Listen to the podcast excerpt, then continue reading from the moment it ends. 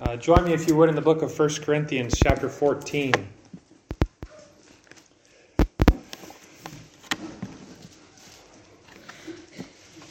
First Corinthians 14. Uh, I recall as uh, little boys, my younger brother and I were sitting, I think, on our bedroom floor with our money. Perhaps we had our piggy banks out or something like that. And I put before my brother what personally I thought was quite the remarkable offer. I said something like this Hey, Matt, do you see my big, shiny nickel? Look how big it is. In fact, why don't you hold it and feel how heavy it is? And after doing that, I said, You know, I'll trade you my nickel for that dirty little dime over there. And he made the deal. I, of course, I robbed him blind, but the assumption was that the big coin had more worth. It was bigger, it was heavier, and that assumption was wrong. We might say that 1 Corinthians 14 sets before us uh, two coins. You've got the gift of tongues, and you've got the gift of prophesying. And I would argue that neither one of those is operative in the church today, but they certainly were then. And so throughout the chapter, Paul compares and he contrasts these two together to teach us the value of the gifts. What is really, really valuable? And what are the gifts for? The larger coin, the gift of tongues, is big and it's shiny, and it would appear to have uh, the greater value. And it's actually, though, the smaller coin, the gift of prophesying, that is much, much more profitable to the entire body. And yet, our tendency when it comes to the gifts, whether, oh, you know, we could be talking about tongues and prophecy or any of the other gifts, our tendency when it comes to the gifts is to trade a small coin for a larger one. Why? Well, I think that's probably because we tend to assess gifts in, in ways like this. We tend to assess value in the gifts by uh, what is it that gives me a spiritual high personally? What's going to allow me to have almost a, a sense of spiritual euphoria? And maybe even legitimately. Uh, what's going to truly edify me? Or perhaps, what might convey to other people that I'm spiritual? Or what is it that, that when I exercise it, it causes me to feel affirmed or be affirmed and feel satisfied? What makes me feel like I'm doing something significant for Jesus? The value of the spiritual gifts is actually what they bring to the body, the whole church, not just you. And when we assess the value of spiritual gifts wrongly, we tend to look uh, more like little children at play than Christians who have gathered for worship. And what I'm trying to get at is this people easily make corporate worship and the use of their particular gifts, whatever they may be, about themselves. The use of our gifts in worship is all too easily something that becomes kind of privatized and internalized and personalized. The focus and purpose of the gifts becomes inward instead of something outward towards each other. And when that happens, a dime gets traded for a nickel every single time. God spent the last two chapters teaching us about the spiritual gifts and the need for love to be the thing that drives and governs our use of all of them. In the Corinthians case, it would seem that they were particularly taken with the gift of tongues and may have even elevated it perhaps above all the gifts in some way, shape, or form. And without minimizing tongues, I think we want to be clear here in chapter 14. Paul, Paul's not degrading tongues. He, he's not trying to put them down in the basement somewhere, actually. Uh, without minimizing tongues, God taught that there was a gift, though, that would go much, much, much further in building up the body there in Corinth. And that's the goal in Corinth, and here, and in every church around the world. God wants you to strive to excel in building up the church. And that's what this chapter is about. We're going to cover a huge chunk of text here today. Uh, 1 Corinthians 14, 1 to 25. I'm going to read this section and would ask you to follow along with me. Pursue love and earnestly desire the spiritual gifts, especially that you may prophesy. For one who speaks in a tongue speaks not to men, but to God for no one understands him. But he utters mysteries in the Spirit. On the other hand, the one who prophesies speaks to people for their upbuilding and encouragement and consolation. The one who speaks in a tongue builds up himself, but the one who prophesies builds up the church. Now I want you all to speak in tongues, but even more to prophesy. The one who prophesies is greater than the one who speaks in tongues, unless someone interprets so that the church may be built up. Now, brothers, if I come to you speaking in tongues, how will I benefit you? Unless I bring you some revelation or knowledge or prophecy or teaching. If even lifeless instruments such as the flute or the harp do not give distinct notes, how will anyone know what is played? And if the bugle gives an indistinct sound, who will get ready for battle? So with yourselves. If with your tongue you utter speech that is not intelligible, how will anyone know what is said? For you will be speaking into the air. There are doubtless many different languages in the world, and none is without meaning. But if I do not know the meaning of the language, I will be a foreigner to the speaker, and the speaker a foreigner to me. So with yourselves, since you are eager for manifestations of the Spirit, strive to excel in building up the church. Therefore, one who speaks in a tongue should pray for the power to interpret. For if I pray in a tongue, my spirit prays, but my mind is unfruitful. What am I to do? I will pray with my spirit, but I will pray with my mind also. I will sing praise with my spirit, but I will sing with my mind also. Otherwise, if you give thanks with your spirit, how can anyone in the position of an outsider say amen to your thanksgiving when he does not know what you are saying? For you may be giving thanks well enough, but the other person is not being built up. I thank God that I speak in tongues more than all of you. Nevertheless, in church, I would rather speak five words with my mind in order to instruct others than 10,000 words in a tongue. Brothers, do not be children in your thinking. Be infants in evil, but in your thinking be mature. In the law it is written, By people of strange tongues and by lips of foreigners will I speak to this people, and even then they will not listen to me, says the Lord. Thus, tongues are a sign, not for believers, but for unbelievers, while prophecy is a sign not for unbelievers, but for believers. If therefore the whole church comes together and all speak in tongues, and outsiders or unbelievers enter, will they not say that you are out of your minds? But if all prophesy, and an unbeliever or outsider enters, he's convicted by all. He's called to account by all. The secrets of his heart are disclosed, and so falling on his face, he will worship God and declare that God is really among you.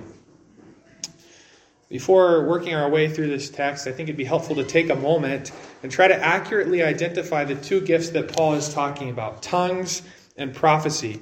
Uh, first, tongues. There are a few common views on what the gift of tongues in 1 Corinthians uh, 12 to 14 is. Uh, some understand it to be a heavenly spiritual language. You may recall uh, last week in 1 Corinthians chapter 13, Paul said, If I speak in the tongues of men or of what? Angels. And some looking at that verse would understand tongues to be some kind of, of heavenly language, angelic language, the language of heaven. Others would understand it to be ecstatic language, language that is not intelligible. It would consist of strange sounds and different things. Uh, when I was in university, I lived in the men's dormitories. And one day, as I was sitting in my room studying or talking with a friend or something like that, I heard a loud noise coming uh, from down the hall. And I couldn't make out what it was. Um, so I walked down the hall to see what it was and realized the closer that I got that it was another student, um, quote unquote, speaking in tongues. And it was this ecstatic type of speech. And uh, over the next few weeks, he would do it several times. And eventually I remember just kind of talking to him, asking him about it because I was curious. But what he was doing was, was this type of ecstatic speech with strange sounds. It was not a known, intelligible language by any means. Um, and, and that type of thing, by the way, throughout history has been practiced by many different religions, uh, something akin to this, but it's actually not what the New Testament portrays tongues to be. The third option is that tongues is an actual foreign language or languages never before learned by the tongue speaker. And this third view makes the most sense. Why? Because that, that's the pattern that we see beginning in the book of Acts. The occurrences in Acts indicate that tongues are known languages or dialects never before learned by the speaker. And there's no compelling reason to think that by the time that we get to 1 Corinthians 12 to 14, that tongues are somehow different in this text than they were in the book of Acts. In fact, uh, the text that I just read, 1 Corinthians 14, uh, verses 10 to 11 in particular, specifically mention actual foreign languages. So I think that that is the best, most biblical understanding is that tongues are actually real foreign languages. the second gift that's mentioned in this passage is prophecy. Um, what is prophecy? Well, the, the, the, Bible speaks about it again and again and again. To really define it, it's a huge study. But at a really high level, we might say that the distinctive mark of the prophetic office in Scripture is, is sharing and communicating direct revelation from God. That's what the prophets did in the Old Testament as well as the New Testament. And that would also appear to be what the gift of prophecy involved receiving direct revelation from God and, and sharing that. However, that's the narrow sense of the idea. Scripture also uses prophecy as a very, very broad, um, umbrella like term for almost any kind of speech that's for the Lord. And I think that's helpful when we think about applying this chapter, especially if we come to it uh, with the understanding that the gift of prophecy has ceased. All right, let's start working through this text. And uh, this week and next, we're going to look at two keys to, uh, to edifying, or we might say constructive worship. If we want to gather here week after week and have worship that, that is the type of worship that builds up the people of God, what is key and central to that? And we'll just look at one of the two today, and it is intelligibility. Intelligible worship builds up the body. If worship isn't, isn't intelligible, and you can't understand it, how does that benefit the people who have gathered for worship? Well, it doesn't, Paul's going to argue. Intelligible worship benefits believers. That's why Paul is arguing in this passage that it's prophecy that, that, that is more profitable for the body than tongues when God's people gather together. Regarding intelligibility, verses 1 to 19 describe a few of the things that God wants when his people gather for corporate worship. We gather like this, and I may have things that I want here this morning, and you may have things that you want here this morning. What is it that God wants? When we gather together. And I want to just give you four of God's desires for corporate worship. First, God wants all of his people to be addressed or spoken to. Look at verses 1 to 3 again. Pursue love. And what we're going to find in the unfolding of this chapter, if you're going to do that, then you need to insist that worship be intelligible. Pursue love and earnestly desire spiritual gifts, especially that you may prophesy. For one who speaks in a tongue speaks not to men, but to God, for no one understands him. But he utters mysteries in the Spirit. On the other hand, the one who prophesies speaks to who? People, for their upbuilding and encouragement and consolation. In verse 2, Paul argues that the tongues speaker is not addressing people. Who's he addressing according to verse 2? He's addressing God. And what do we call it when a person addresses God? Well, that's prayer, right? The tongue speaker is praying and he's uttering mysteries in the Spirit of God. Okay, this doesn't sound like a negative thing. There's something positive going on here. What's interesting, though, is that verses 13 to 15, which we'll get to in a little bit, give the impression that the tongue speaker doesn't actually know what he's saying. His mind is unfruitful. There, there's something happening and it's spiritual and it's positive and it's good, but his mind isn't engaged in that. And we might say he's even having an authentic, personal, positive worship experience. How so? Well, even though he might not understand exactly what it is that he's praying, he's aware in some way, shape, or form that he's exercising some supernatural endowment. Even though he doesn't personally understand. And it's great. It would have moved his affections. But what's God's concern? God's concern is that the tongue speaker is addressing God, not men. And no one understands. And I think one of the points would be that corporate worship is not a private experience. God wants all of his people to be spoken to when the church gathers for worship. Look at verse 3 as he gives a contrast here. On the other hand, okay, when, when uh, tongues are not being spoken in, on the other hand, the one who prophesies speaks to who? Not to God, but to people for their upbuilding and encouragement and consolation. God wants all of his people to be addressed in worship for their upbuilding and for their encouragement and for their consolation. You catch God's heart there? That that's his heart for his people when they gather? Have you ever felt like a third wheel in a conversation? Um, that could be really awkward sometimes. Maybe you're at work and it's break time or whatever, and a couple of your coworkers are talking, and you think you'll just kind of walk up and join the conversation and there you are standing and yet their conversation just kind of continues and you're standing there almost as if you don't exist. That's a little awkward.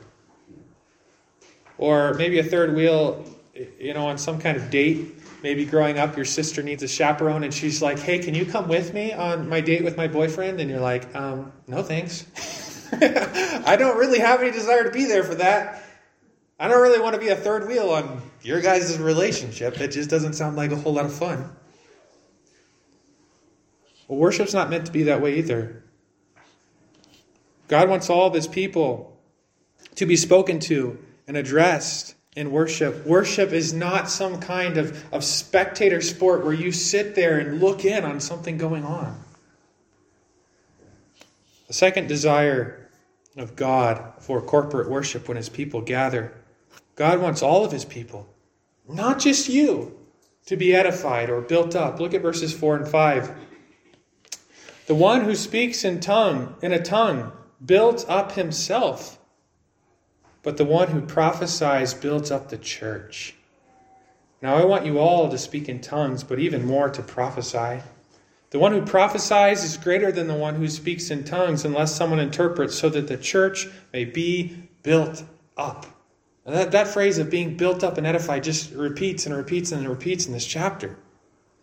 When someone speaks in tongues, when the church gathers, the only person that's built up, the only person that's edified in the entire body is that person.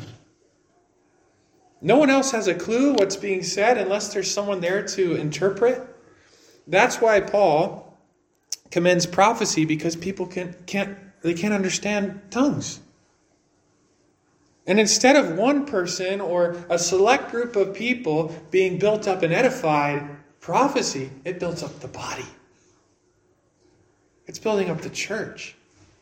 When it comes to our gatherings for worship, God wants all of his people, not just you, to be edified. This isn't about your own little experience with God and you having a really great Sunday personally. He wants all of his people, not just you, to be edified, built up, comforted, encouraged. When you exercise or think about exercising your spiritual gift, I think the question would be who are you aiming to benefit? Who are you aiming to help? You or someone else? We so quickly make our gifts about, well, this is this just makes me feel good and that was great. Why did you do whatever gift? What was your objective? Was it personal and self fulfillment, or was it others focused? Does your gift help others? That's the important thing. And I think just a fair question for, for you is this Are you pursuing opportunities to love the rest of us and build the rest of us up? That's what God wants of all of his people. He wants us to come and go, how can I how can I love on the rest of these people? How can I pursue love and help strengthen and encourage the people around me? This, this gathering is not about me.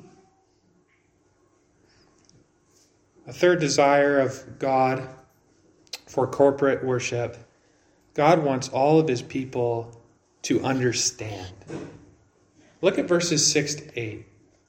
Now, brothers, if I come to you speaking in tongues, how will I benefit you?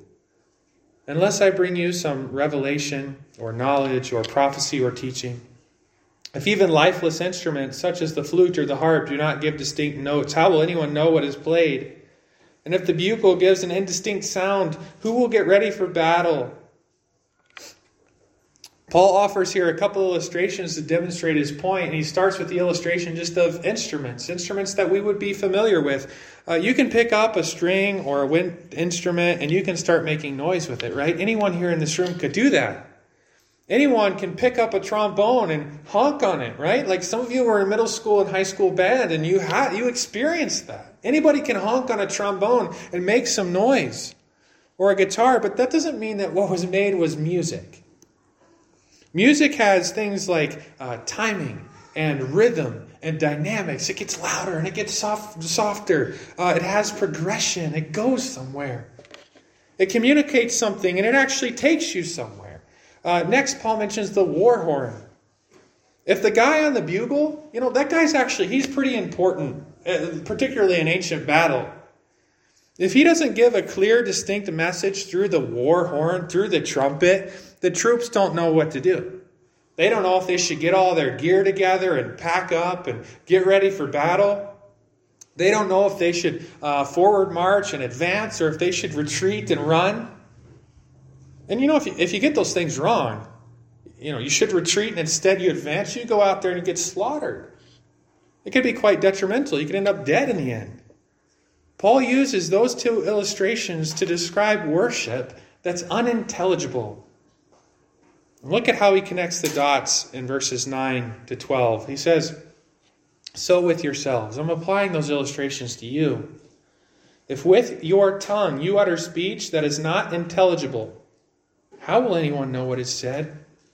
For you will be speaking into the air. There are doubtless many languages in the world, and none is without meaning. You, I mean, you could be speaking a real language, and it has meaning. What you're saying has meaning. But if I do not know the meaning of the language, I will be a foreigner to the speaker, and the speaker a foreigner with to me. So with yourselves. Since you are eager for manifestations of the Spirit, strive to excel in building up the church. And he's saying, tongues and prophecy, tongues, they're not going to do it if nobody understands. It doesn't help build the church up. Unintelligible worship and ministry don't build up the church. Some of you uh, come from cultural or religious backgrounds um, where church worship services were held in a language that you didn't understand. I mean, you've like been there, done that, got the T-shirt. And perhaps you went to church services for years that were done in Latin, or maybe they were done in High German, or or some dialect that just wasn't your the tongue that you spoke every day in your home. And so some of you have had that experience of not understanding a word that was said. And maybe that unknown language gave the service and the worship gathering uh, an aura of, of, of real spirituality, or maybe it, it, it made it feel deep and significant. But did it benefit you? Were you any better off by being there for those two hours that day? Probably not. And God never intended it to be that way. I think this is also sometimes the case with families who have immigrated from one country to another, and mom and dad, their, their first language is, is uh, their native tongue from wherever they immigrated from. But by the time they immigrated, the kids, uh, their, their really their first language was the country that they, they immigrated to. And you've got these families in worship where mom and dad desperately want it to be in their native tongue, and yet the kids don't understand that very well, but mom and dad don't understand the new language very well. And, and you've got people gathered for worship, and some people understand, some don't. Well, if you don't understand, it doesn't help. God wants his people to understand. And I, I think this comes manifests itself in so many ways. A, a preacher could stand up and preach in such a way that everybody goes, wow I mean, I can sure tell that he has a lot of degrees and he sure sounds really smart. But if it's straight over everyone's head and he's just waxing eloquently and people are like, wow, he's so smart, I have no idea what he's talking about. And they don't understand what's the value. The preacher may have been built up. Maybe people online were able to follow and thought it was great. His sermon may have been a monument to his knowledge, but the church wasn't built up. Who cares? Uh, you think even about the songs that we sing, we intentionally try to choose songs that you can follow and you go, I, I, I know what those words are saying. God wants all of his people to understand. And the fourth desire of God for corporate worship, God wants all of his people to participate in worship in the fullness of their personhood. To be a person, what does that mean? It means to have mind and will and emotion. Those are the three elements that typically come up when we try to define what a person is. God wants all of his people to participate in worship like we've gathered here together today to do in the fullness of their personhood mind, will, and emotion. All of those. Again, worship is not some kind of spectator sport. All of God's people should be fully active and engaged in it. How so? Well, corporate worship should involve our minds. Look at verses 13 to 19, and as I read through these verses, just note how many times Paul specifically mentions the mind. Thir- verse 13 Therefore, one who speaks in a tongue should pray for the power to interpret. Here's the explanation why that prayer should be made. For if I pray in a tongue, my spirit prays, but my mind is unfruitful. I can pray in a tongue, a real known language. It has meaning, but I don't even know what I'm saying. My mind is unfruitful. What am I to do? He says, I will pray with my spirit.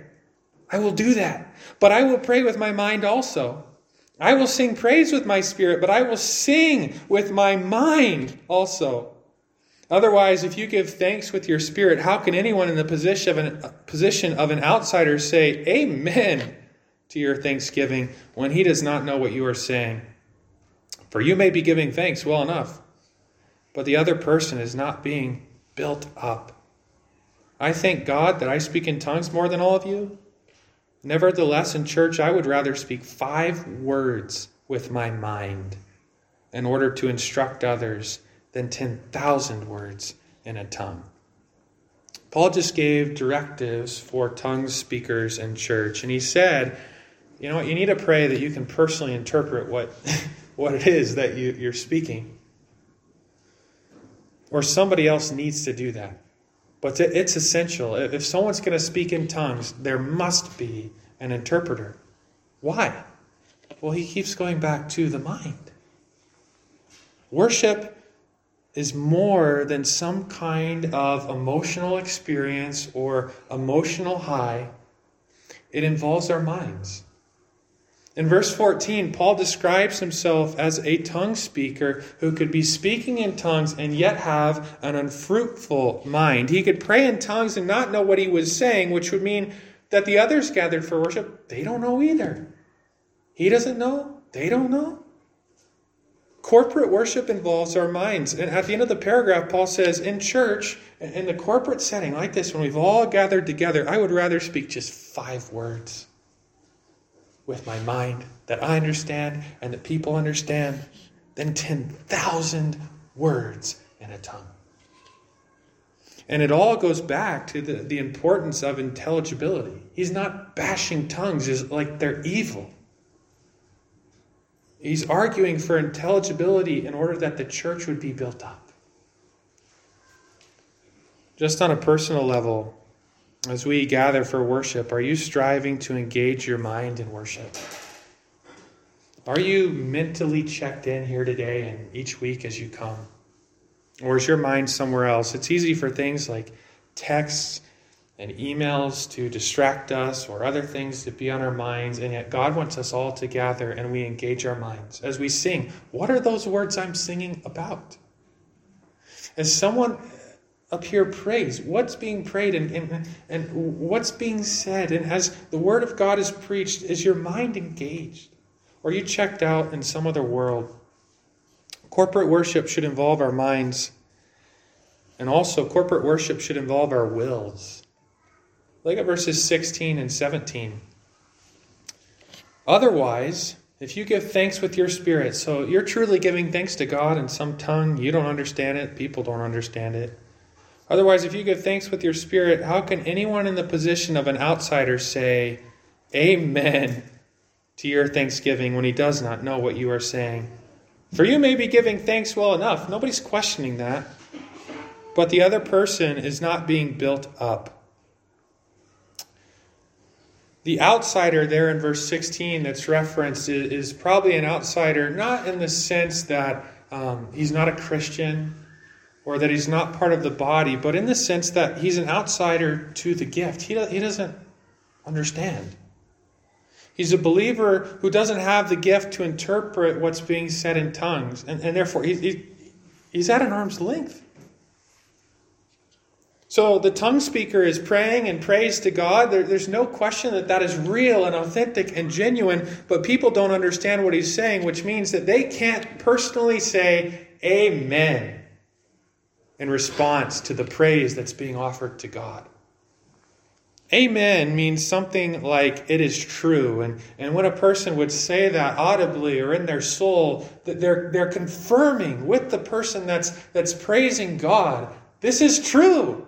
Our God is like that. Yes, praise be to God. Amen. The people can't respond, though, in this case with tongues. The, the people can't do that. They can't respond to the praying and the praise and, and the preaching, the message that they, they can't engage their wills like that. God desires worship to be responsive. There's something that we're supposed to do. When someone prays, it's God's desire that you pray with them. And when someone uh, offers praise to God, it's God's desire that you do that with them. And when someone preaches, it's God's desire that your mind is engaged and you listen and you respond. That is worship. And it should involve our wills. And do you know what else? Corporate worship should involve our emotions and we might even say our affections. I think that conservatives like us are often extremely, extremely wary of many forms of emotional expression in worship. Oh, we got to be careful. we, we wouldn't want any of that. And perhaps that's reactionary to the many abuses of that sort of thing within Pentecostalism and the charismatic movement. Here's the thing, though worship and Stoicism, those two things are, are, are, mutually exclusive. They don't go together, they're, they're opposites. If you can come to worship the true and living and saving God of the universe and your Lord and Savior, and that part of you, your affections and your emotions are like a stone, hard as rock, then there is something wrong with you. Corporate worship is, yes, it's absolutely more than an emotional experience, but it is not less.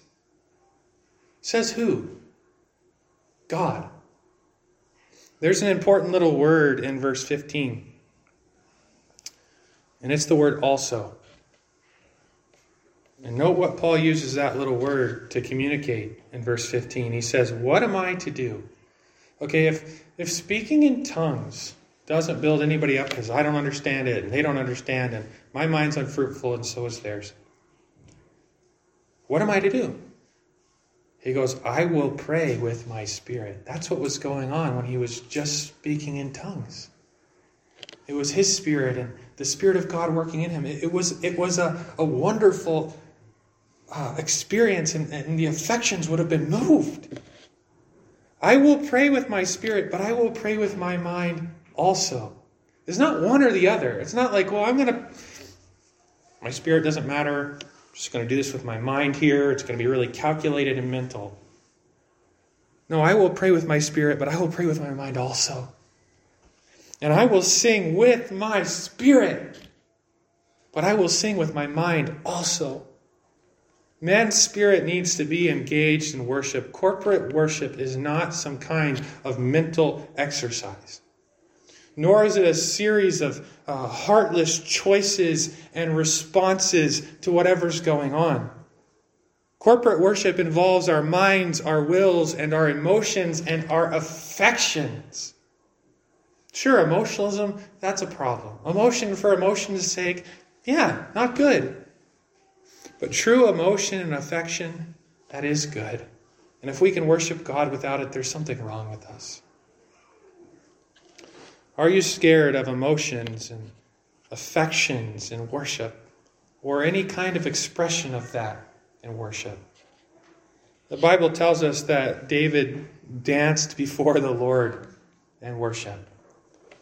Does that I'm just curious, does that fit anywhere in your theology?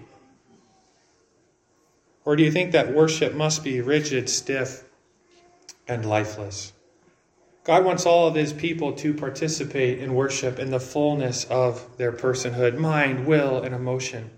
We don't come to worship as outsiders uh, sitting on the bench to watch someone else have a personal, private God moment. We come to participate.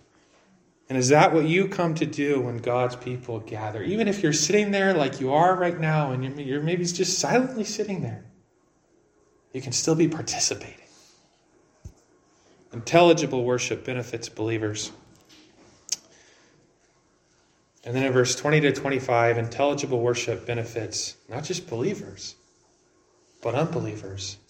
Look at verse 20. Brothers, do not be children in your thinking. Be infants in evil, but in your thinking be mature. God wants us to think maturely about tongues, and in order to do that, God quotes from Isaiah chapter 28, verse 11 and verse 21. Now look at that verse, verse 21. He says, In the law it is written, By people of strange tongues and by the lips of foreigners will I speak to this people, and even then they will not listen to me, says the Lord. Uh, that statement was originally penned to Israel, unbelieving Israel. Israel wouldn't listen to God's message. He just kept coming to them with the prophets, with, with messages that they were off course. And they wouldn't listen, they wouldn't repent. And so he told them that one day his message would come to them in foreign tongues, and they still wouldn't listen. Well, it wouldn't be long in Israel's history before foreigners speaking in foreign tongues, namely the Assyrians and then the Babylonians, came and they overtook Israel and their languages heard in the ears of unbelieving Israel were a sign of God's judgment on his unbelieving people.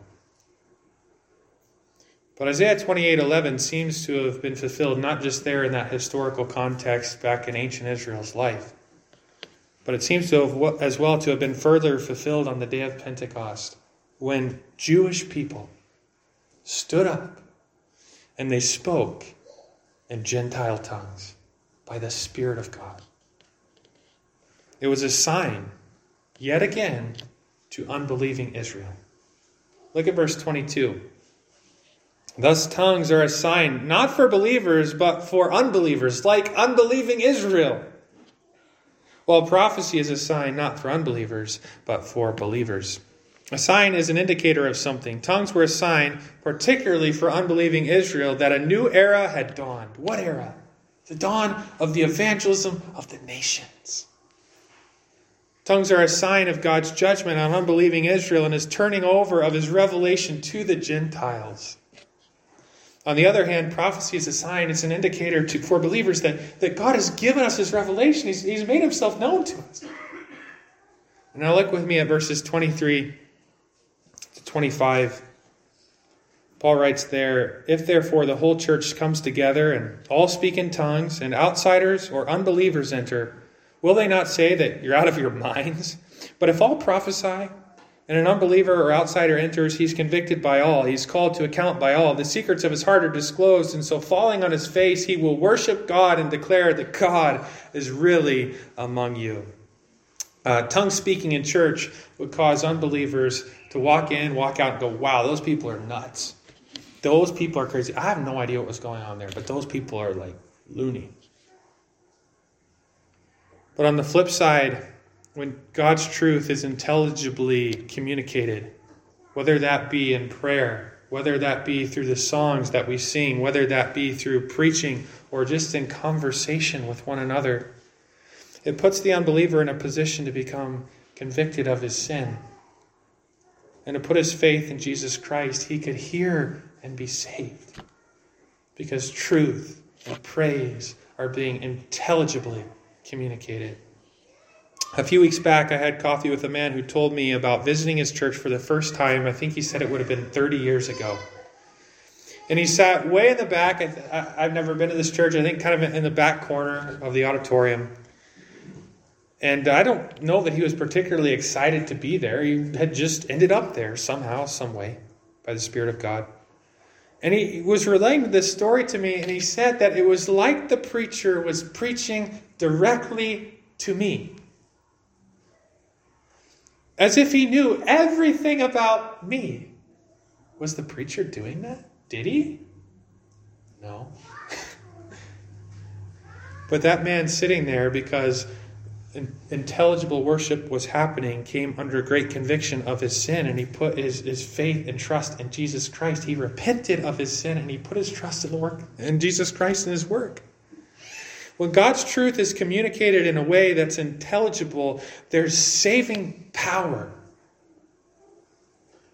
a power that is far greater than what would appear to be the, the, the, apparent power of tongues. Wow, God is really at work here. What great power!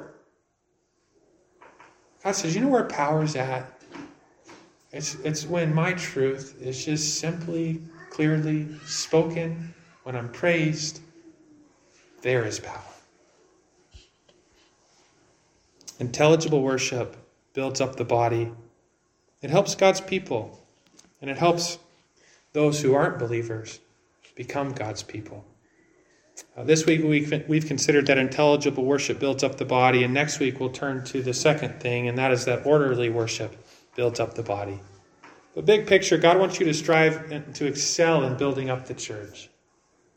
And for that to happen, you must insist on and, and, and value intelligibility in worship.